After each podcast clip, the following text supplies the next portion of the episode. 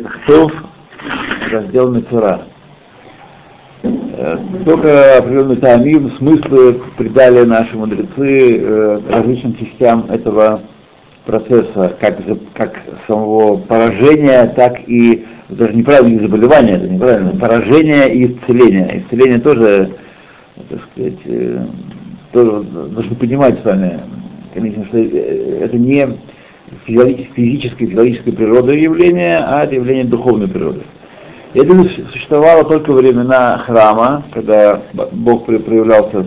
Я даже не уверен, что во время второго храма была Мецора, думаю, что и не было второго храма. Для того, чтобы это явление существовало, нужно прямое пребывание Всевышнего среди народа Израиля. Во время второго храма его не было. Это я не помню, что, но, так сказать, из общих соображений не должно было быть этого явления в эпоху второго храма, тем более сейчас. Вот. И мы должны понимать следующие вещи. Во-первых, не все объемлет разум, и не все разум проводит основу. Основа нашего служения и основа нашего воспитания как евреев — это принимать иго Царства Небесного и иго Его заповедей. Понимаем, не понимаем. Есть царь, у него есть законы, граждане не обязаны понимать основания всех законов, но они обязаны их исполнять. Точно так же законы Торы. Более того, поскольку законы это Бога, понятно, что ни один человек не в состоянии понять законы Бога, потому что творение ограничено, его разум ограничен.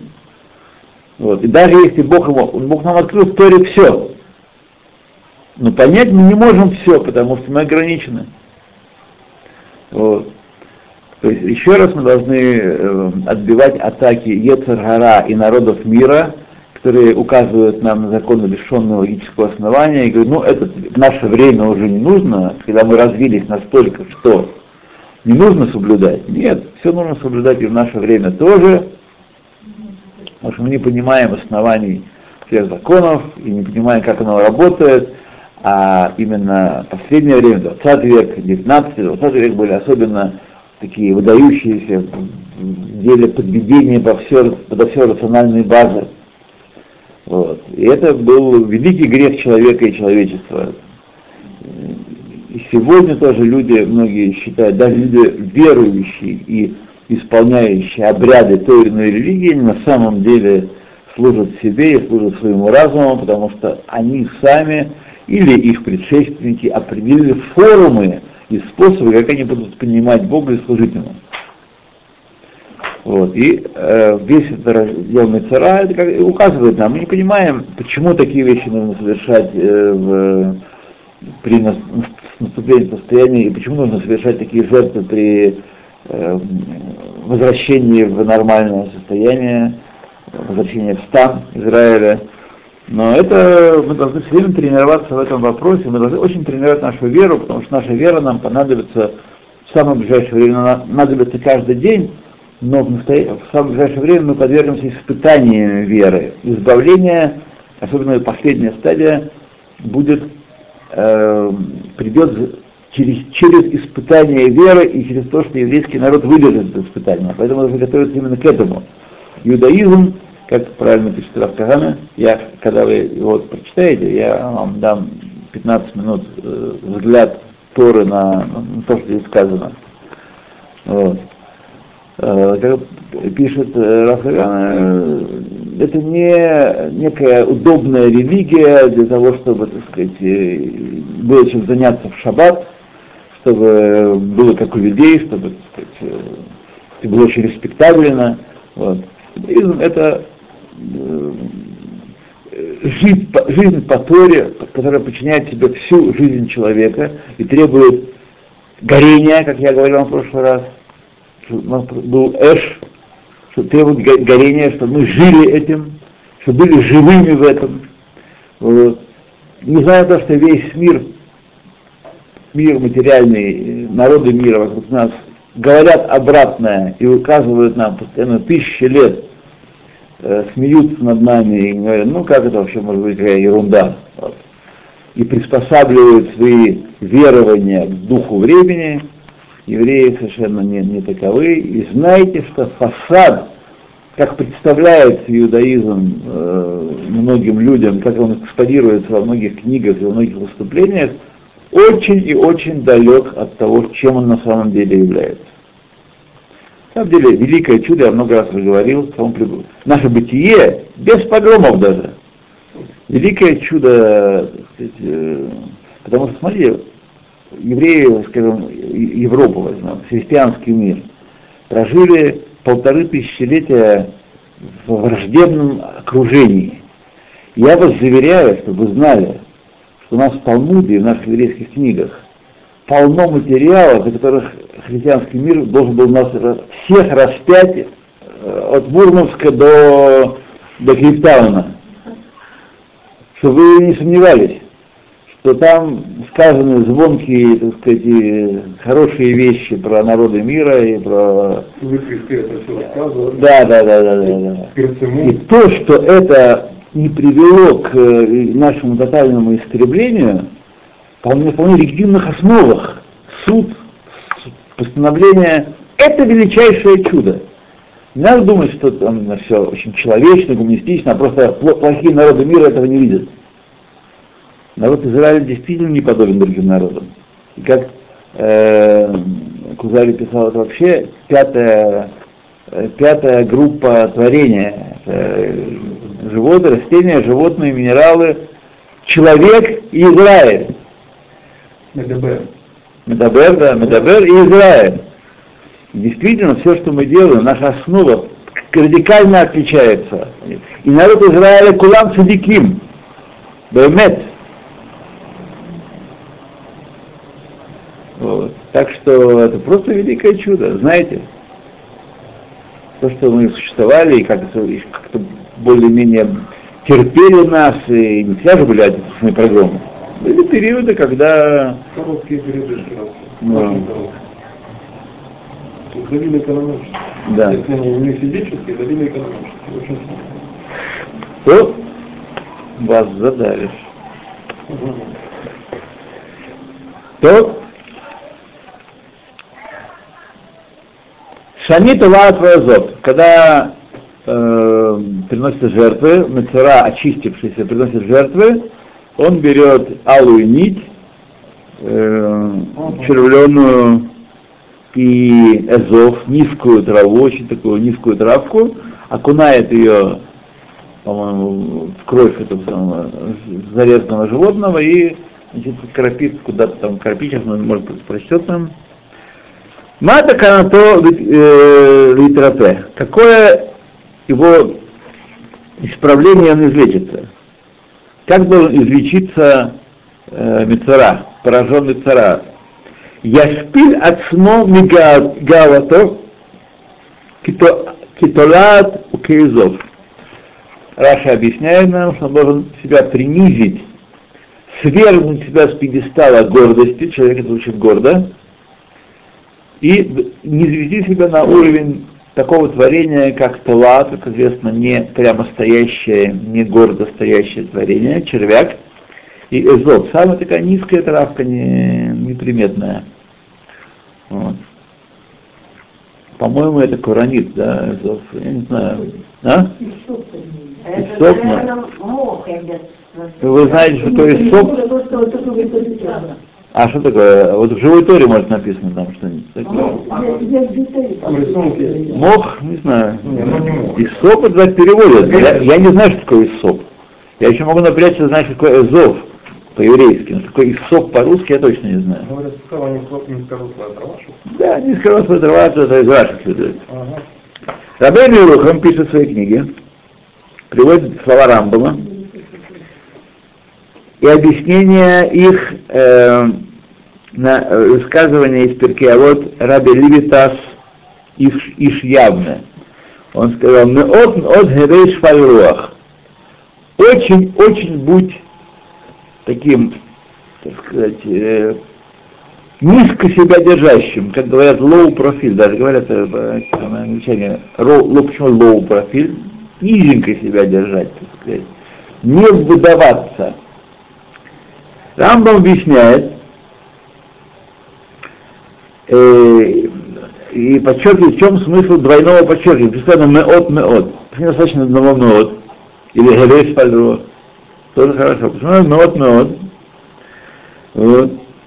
И объясняется, что в служении, в работе исправления своих качеств человек сначала должен немного склониться к другой стороне, пока не отклониться к другой стороне, от середины, я думаю, склониться к другой стороне, что пока он не приведет в себя это качество, и тогда он может вести себя в дерах бейнунит, средним путем идти. Этот путь, говорит Рамбам, он хорош для всех медот, для всех качеств человека, за исключением качества гордыни, гаавы. Великий вред ожидает человека из-за того, что ему сопутствует качество гордыни, он гордится.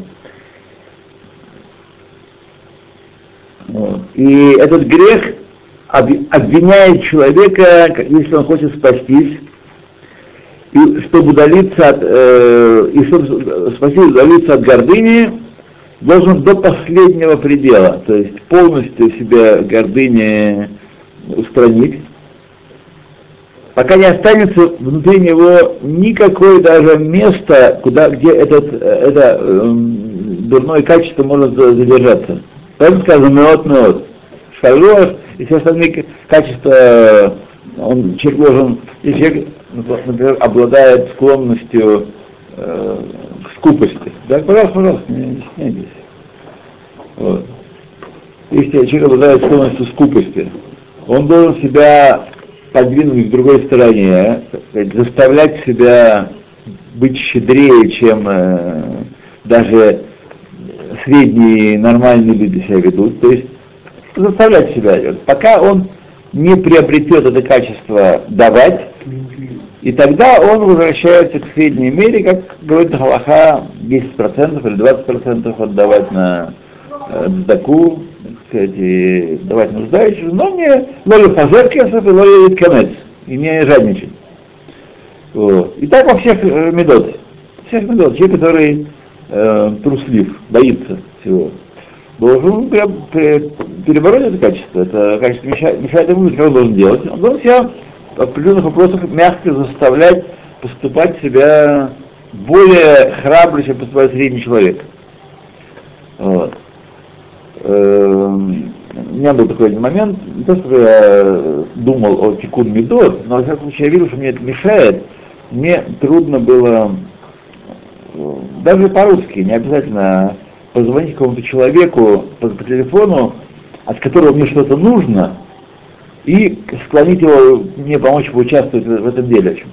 Ну, трудно было, я все откладывал в себя неприятные разговоры, и, возможно, отказ и так далее. Тогда я стал себя заставлять, вот, чувствую, что мне не трудно позвонить, я придумал всякие предлоги, чтобы не позвонить. Вот. Я их заставлял именно звонить и выслушивать отказы, так сказать, и все. Не то, что я сильно продвинулся в этом деле, но лучше стало. Меньше болит, да. Легче. Да. Вот. То.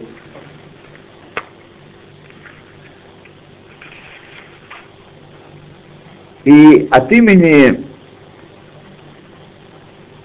одной из книг предыдущих мудрецов приводит Рамбам историю, что один из важных праведников хасидим в прежнее время, Иуда Хасида людей, спросили его,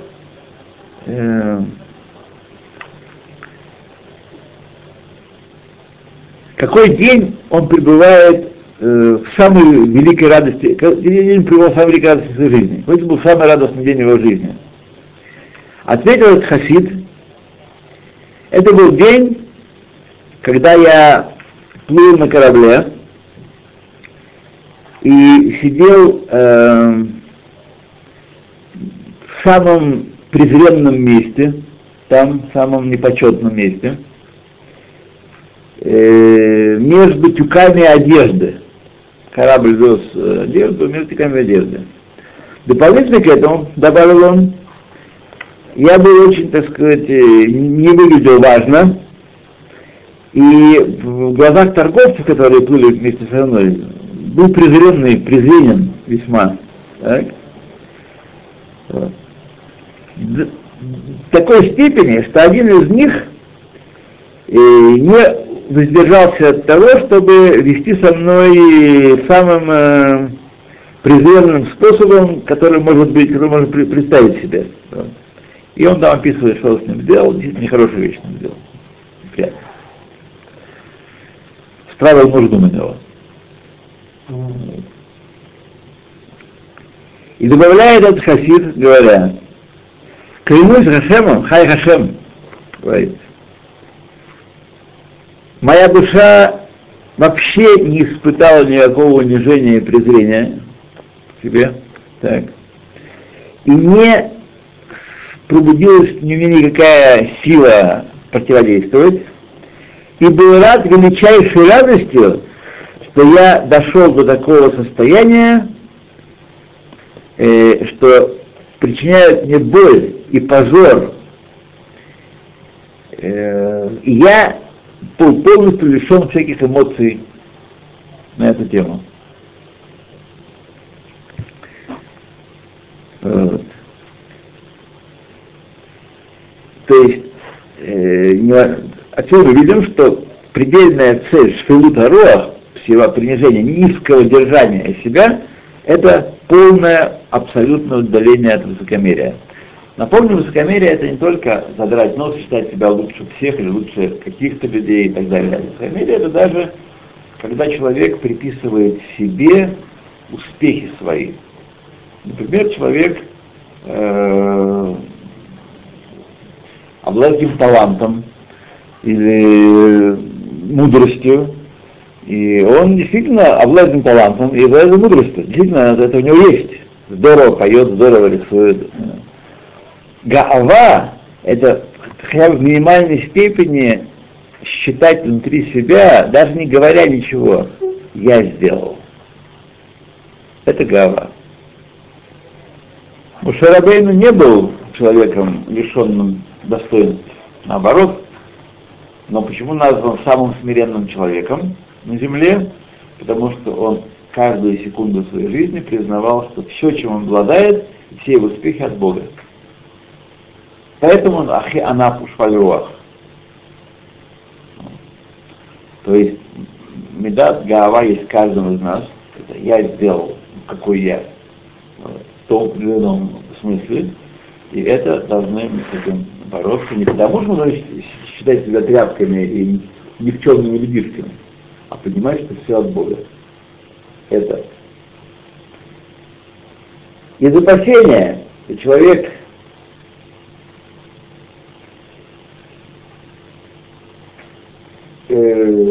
останется и в качестве смирения на среднем пути между смирением полным и гордыней,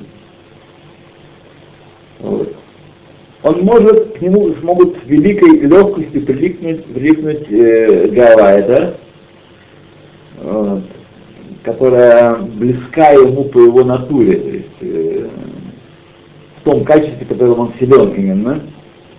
И говорит там, поэтому, из этого опасения говорит, меот, ты не можешь просто так отделаться от гавы обычными усилиями, средними, как ты отделываешься, воспитываешь себя в отношении других медов. Здесь не поможет средний путь. Всегда прилепится какая-то гава. Меот, может быть, шалево. В книге Толдот Адам рассказывается о Гаоне Рави Шломо Залман Ойербахе, не Ойербах, Рави Шломо Залман, братья Эдр Хайма из Воложина. Это другой Шломо Залман. Наверное, он в его честь назван. Не исключено. Однажды цадик Раб Залман поехал вместе с своим братом Хаймом в какую-то поездку. Когда они прибыли на постоялый двор, в гостиницу, говорил с ними хозяин этой гостиницы грубо. Говорил кашот. Ругал их, проклинал их и не дал им места ночевать. Бывает, евреи имеют в виду, не думайте, что это какой-то там. А вот лучшие проблемы. Нет, евреи.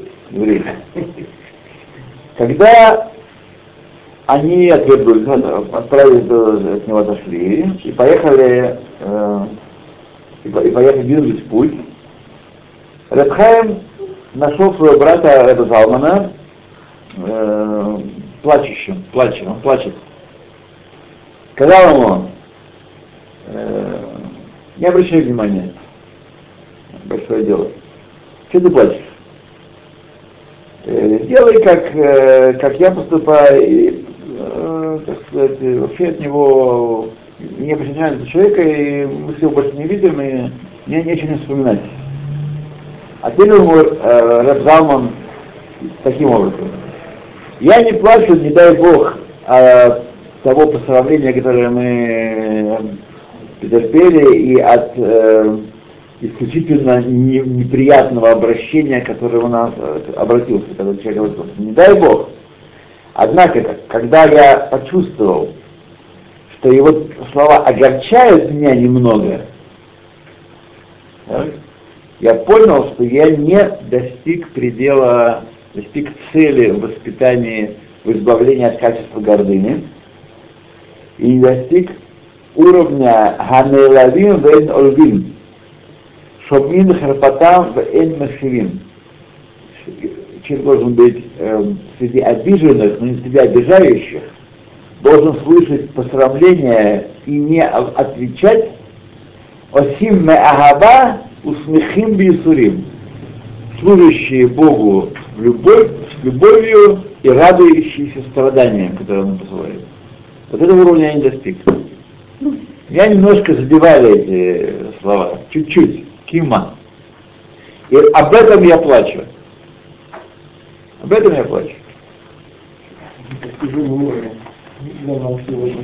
Смотрите, когда мы это знаем уже, довольно часто бывает, когда человека обижают или позорят, Барух Шем, эта мысль очень сильно утешает. Потому что есть такая, что лучше быть из обижаемых, чем из обижающих.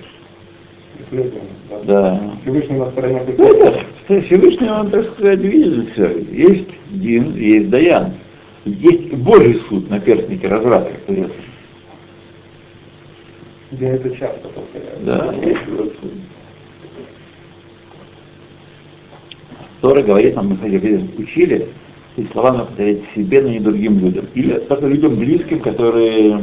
Потом вы вообще беседы ведете такие дружеские, приятельские, более глубокие, чем поверхностное общение.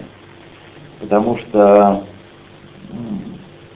нельзя, с другой стороны, вручать Всевышнему суд. Мы учили, что нельзя лимсор дин, как это сделала Сара, пусть Бог рассудит между мной и тобой по поводу Агари.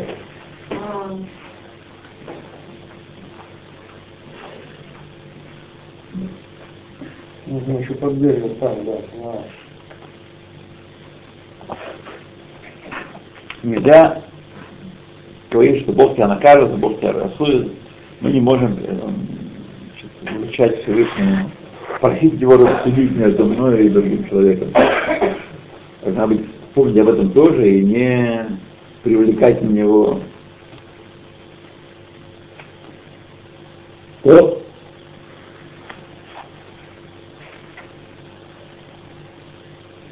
Перекрыв до Ашам, берет барана и приносит его в жертву повинности Ашам. Кварнит Баэр пишет Сфорно, что иньян Ашам ву аль-мааль-бакодыш. Есть вопрос, возникает вопрос, который изучает глубоко. В чем отличается Ашам, жертва повинности, от хатат, жертва за грех? Все требования к животному, все обращение жертвы, место сжигания частей, что едят, как едят, одинаково. Все. По сути дела, даже мы с вами в русском языке не различаем между грехом и повинностью. Так. Повинность — это то, что мы сделали из-за вины. Жертва греха очистительная и очищающая вину не видится нам большим различием. Вот Сфорно пишет, что на самом деле есть особенность у ашама, которая объединяет все ашамы. Причем ашамы приносятся совершенно разные категории жертв, поступков. Невозможно какой-то общий знаменатель подвести, но Сфорно все-таки это делает. Суть ашама — это мейлат бекойдеш. Мейла бекойдеш, мейла — это профанация, когда мы пользуемся святым в профанных целях. Так. Вот. Например, использование, человек выделил бычка для жертвы в храме, а его брат или сосед или домочадец взял зарезал бычка и съел. Это мейла. И даже не съел, а запряг его и повез на нем что-то. Поскольку животное стало хегдеш, посвященное храму, оно выводится из обычного профанного использования, и тот, кто его используется для обычных целей, называется меила. Айнта? Да, слово меил происходит от этого. Кольца? От слова кольца? От слова меил. Верхняя одежда. Причем измена тоже слово одежда происходит. Бегет. Бегеда. Здесь более понятно, когда бегет появился, когда изменили своему предназначению и съели... А как лучше надо сказать на одежду? Получается, бегет — это плохое слово. Знаете, мы не думаем, что это плохое слово, но даже понимаете, в основании слова бегет лежит слово бегеда. Да. Как Адам и Хава изменили своему предназначению, и поэтому стали нуждаться в одежде. Вот. Так вот, Сфорно пишет, что и все корбан ашам в основе это мальба койдыш. И теперь, почему Мецора должен приносить ашам? Мецора тоже должен приносить жертву ашам, не хатат. Так? Бааль Акейда уподобляет иньян мейла бекойдеш, осквернение святыни, грехам речения относительно царя, что у которого есть многие, истории с царем, у которого есть многие рабы, которые стоят перед ним и обслуживают его. И есть среди них верные и преданные царю рабы, а есть такие, которые спустя рукава исполняют свои обязанности. Среди верных рабов был один раб, который особенно отличался в проворстве и в преданности своему господину и полном самозабвении, так сказать, забвении своих интересов ради царя.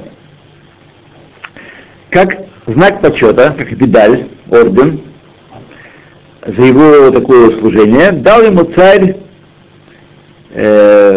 плащ, верхнюю одежду, который был сшит из очень дорогой ткани и был украшен дорогими и красивыми украшениями. Только очень немногих людей в царстве был такой меиль, подобный меиль, и они одевали его только и только по праздничным случаям, которые и только-только в дворце царя. И этот раб, тоже слуга, тоже отдал свою, ему была эта одежда из царских хранилищ, чтобы он стоял перед ним и служил перед царем бегод вагадар, во всем великолепии своей функции. Однако, поскольку у него никогда не было такой одежды, он не знал, как к ней обращаться, не знал правил обращения. Он не обратил внимания на этот аспект, на это царь дал ему, подразумевая, что он все знает, понимает, знает, как сейчас одежда. Он не знал этого. И одевал эту одежду каждый день на своей работе дома и в поле. Понятно, что довольно быстро эта одежда испортилась и истлела. И краса ее еще раньше померкла, прежде чем она испортилась, истлела. Когда царь это увидел, он очень рассердился на своего слугу и сказал ему: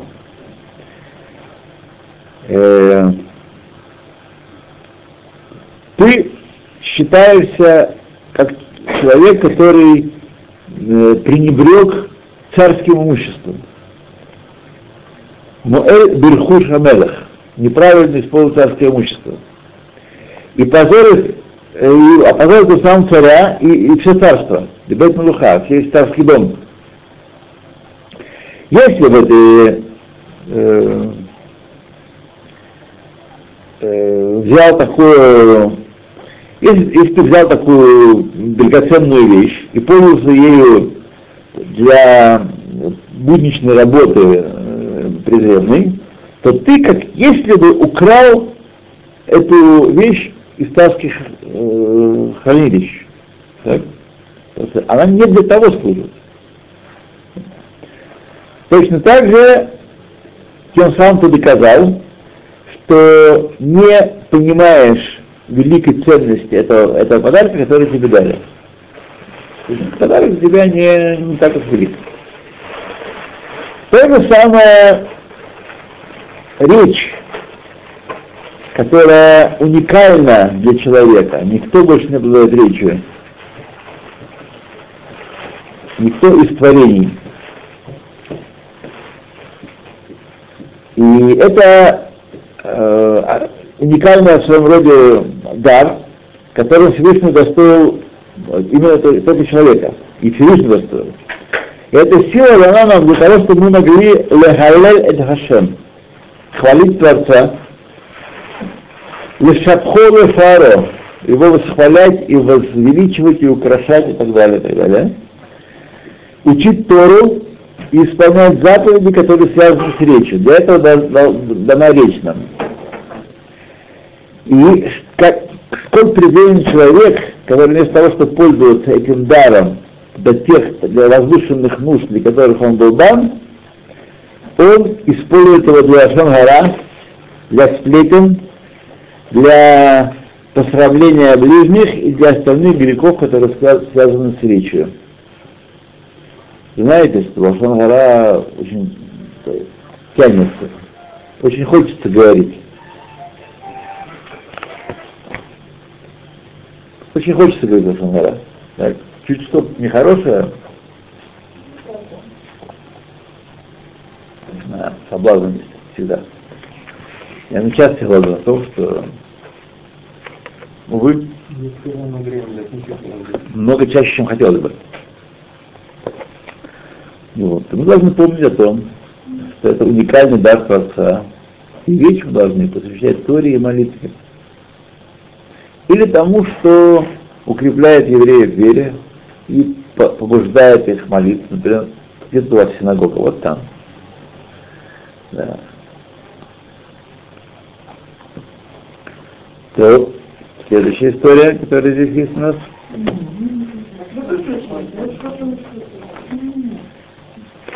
Почему? Не включается же, я узнавал. Путин 20.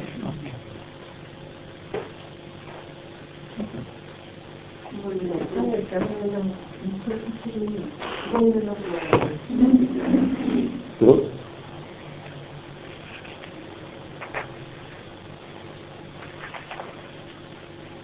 Тора говорит нам: «Вехазэмин хашемин бээдбао шео паамим лютней хашем». И покропит масло пальцем 7 раз перед Хашемом. Различие законов. Это что покропит, да? Коэн, да. Различие законов между различными видами жертвоприношений. По мнению Хофтхайма, означают то, что у нас есть определенная мера с помощью этих законов оценить тяжесть греха. Вот, если нужно для искупления много трудиться, то понятно, что нарушение тяжелое было. Если это, так сказать, раскаялся и на месте прошло, без всяких других действий, то это, значит, легкий был грех относительно. Человек... Тора нам говорит, как поступать. Он спрашивает, как поступить, да? Тот, который сделал его... Нет, Тора говорит нам, затворит такой-то грех, то-то, такой-то грех, все-то. Но в основном... Нет, нет? Да, ну, все. Основной принцип задан. Простой человек Израиля, который согрешил по ошибке, таким грехом, за который полагается за злонамеренное нарушение карет, должен принести жертву хатас, жертву за грех. И кровь его кропят на жертвенник, на внешней жертвенник. Однако, если коэн, помазанный, коэн а-Машиах, совершит грех и внесет кровь жертвы хатат за завесу, пнима, не за завесу, в рихаль, даже не спитать теперь, в само помещение, там, не на внешней жертве, как нужно кровить кровь, а внесет кровь внутрь,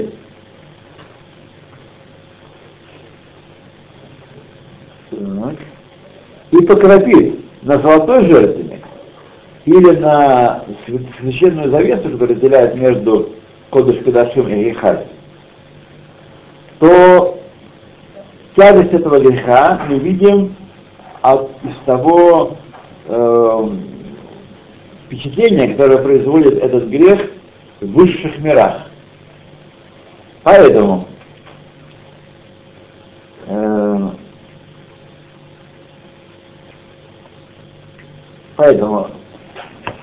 чем выше душа, которая грешит, то тем больше, как, например, душа Коэна, помазанного, по отношению к душе простого еврея, тем больше его грех, и тем больше порчи, которую грех вызывает.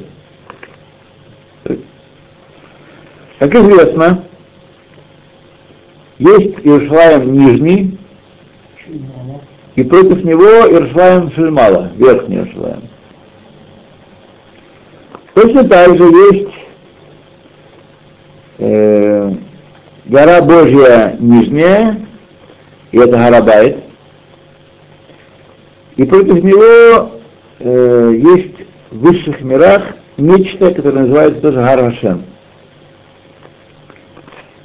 И в этой самой Гар Хашем есть место самое святое.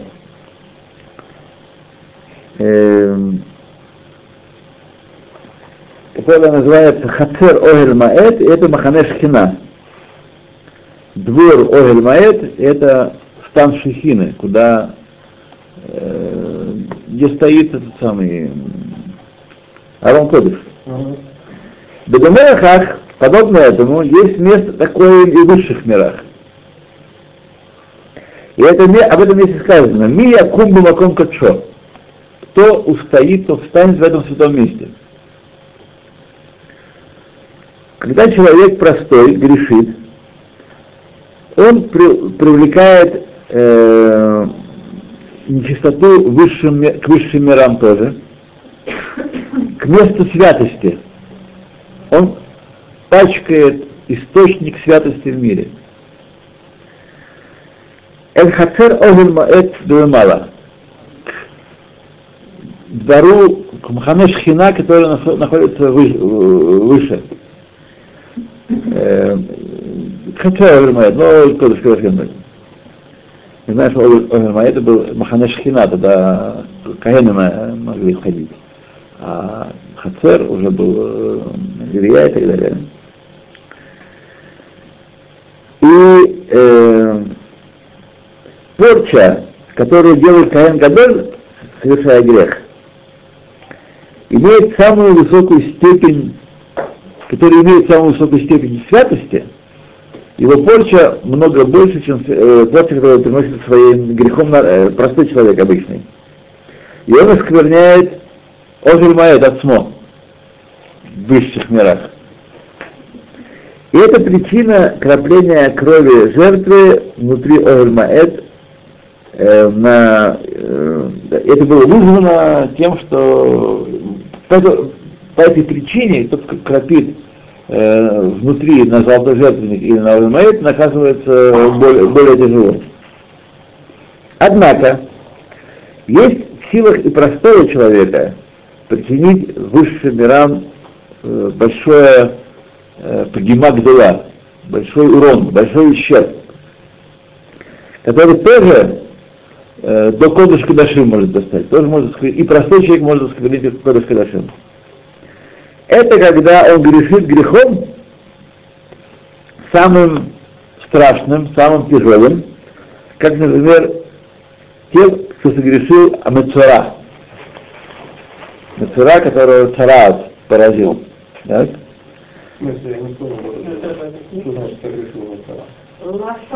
Когда человек получает Мецора, разрешил? Да, Лашонара.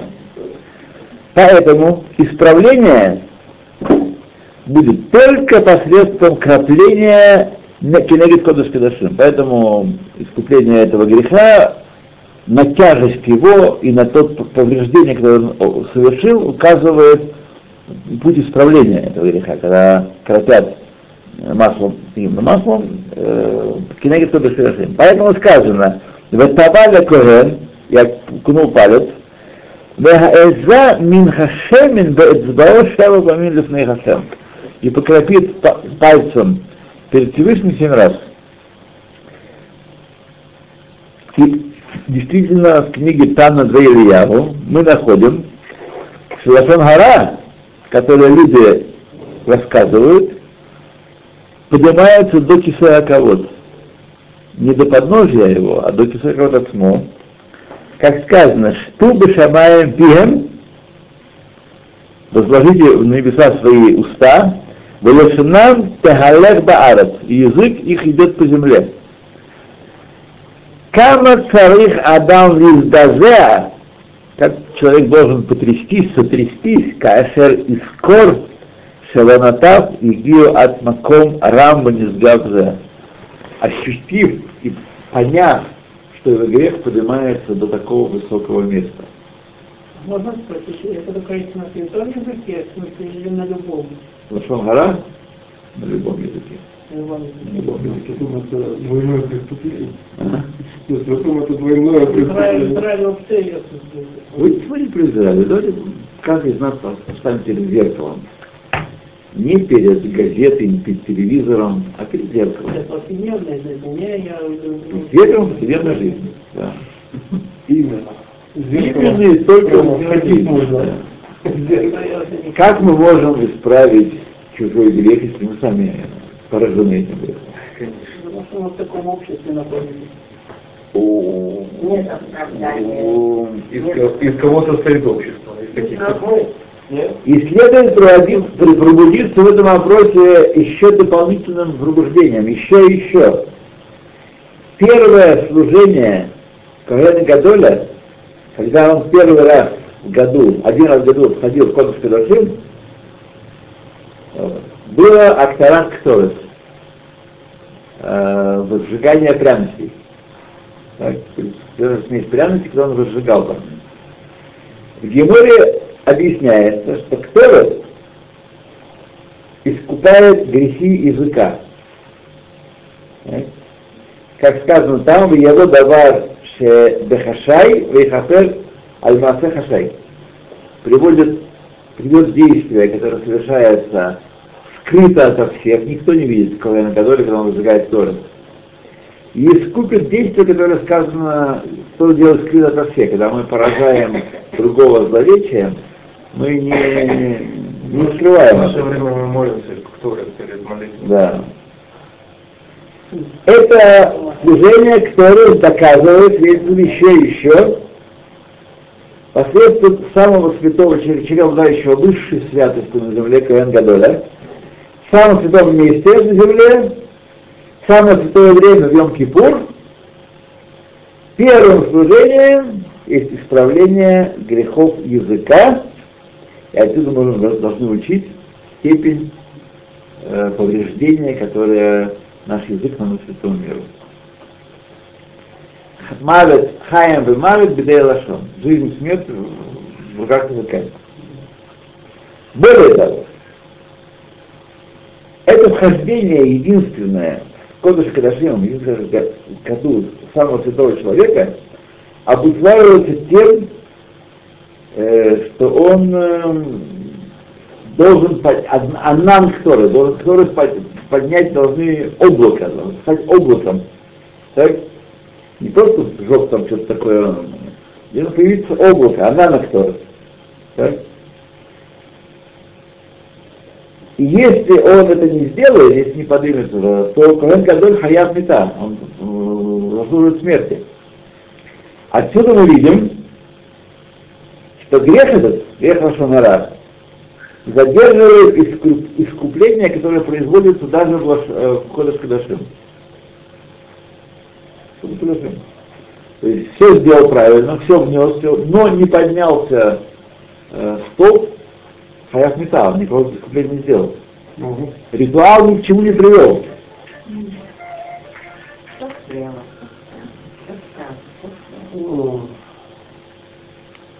И еще мы учим отсюда, что когда человек приходит исправить свои поступки и сделать шуву, прежде всего должен исправить грехи языка.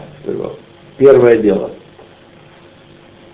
А если идет о людях, которые шумранят свод, грешат. Есть люди, которые ничего не соблюдают, то я думаю, что, безусловно, грехи языка стоят в одном из первых мест, и, тем не менее, не рыская, что он думает, что если он будет хорошо говорить, а не соблюдать шаббат, и кашрут, и все остальное, и не молиться, и медкилин, то он хороший еврей, как утверждают некоторые люди. Главное, чтобы взять этот проект, все остальное не важно. У них такая пословица, придуманная ими и приписанная Раву Куку, что ничего не соблюдающий земледелец, который обрабатывает землю Израиля, выше Талмидей Хахамим, которые живут за границей и землю Израиля не украшают, не обрабатывают. Что является полной ахинеей. Ну, то есть религиозные сионисты, да? Ну, мы не будем называть по именам, сегодня не время, да.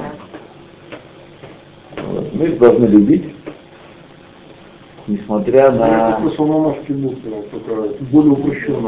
Мы приехали сюда, все, это достаточно, больше ничего исполнять не надо. На полном серьезе. На воды? Да. Без всяких там. Да, ты говорил. Тот, кто работает на земле Израиля, говорит на еврейском языке и служит армии, больше ничего не важно. В отличие от паразитов, которые не работают, говорят на идиш, и в армии тоже. Да. Пустейшие близкие. Вообще у нас не назначать, но что раньше. Одновременно на нем летелось, и его лететь украла. Ну, хорошо, да, ну, ключик не только его рассматривает. Она по моей вине получает 10 сот, а она бы хотела больше. Я виновата, что она мало получает. Как так виновата? Почему? Ну, она считает, что я стала миллионером, что я на работе тоже, а теперь миллионер, теперь вы мне платите, что она не знаю. Ну, мы ее платим, не ее деньги платим. Нет, я вообще это не платим, я получаю... Ну да. Буба рассказывать не Я рассказывал, да, когда в 90-е годы я выступал по Ульпану перед Пейсахом, здесь в Хайфе, приехал в Хайфу, выступал, и тогда в газетах, очевидно, я не читал их, но писали, все говорили, сколько получается, сколько дарите там, кто кипу наденет, сколько получится. Да. Меня тоже спрашивали, что ты получаешь? Да, $3000 плюс $700 на каждого ребенка. И так они подписали, у русских. Вот. Что-то я не видел. Движение. Да. О, доказательства. Никто не записался. Я переживаю. Хотите, я вас запишу, будет получается. Почему-то никто не записался. А тут мы видим, как человек устроен. Говорит ложь, сам знаешь, что ложь, но какой-то своей частью думаешь, что это правда, чтобы кого-то ободать.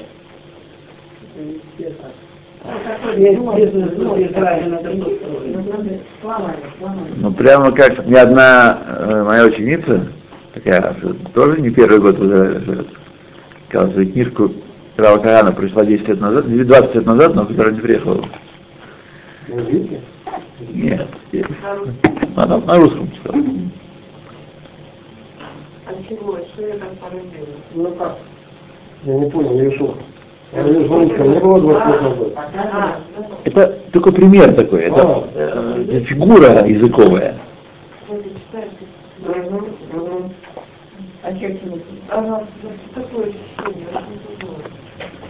В этой связи мы должны, понимаешь, мы должны все, кто меньше, кто больше, кто меньше, больше,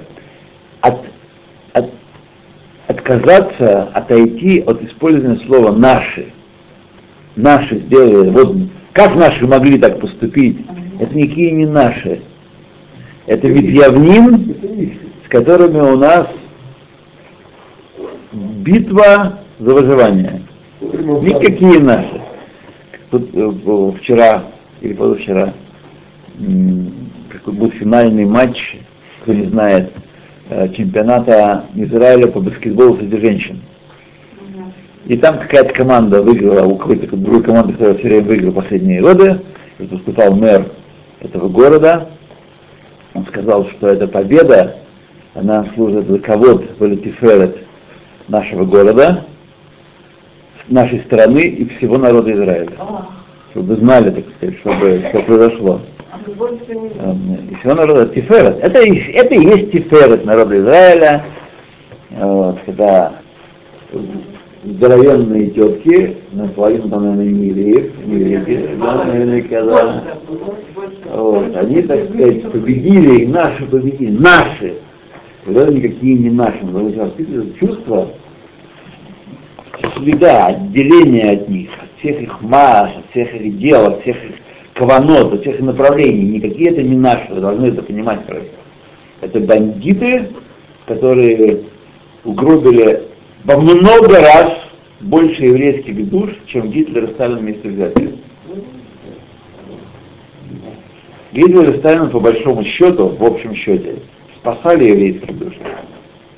Убивая тела, спасали души. Эти убили еврейские души. Били. Так что вот такая история, да, до кисе колод.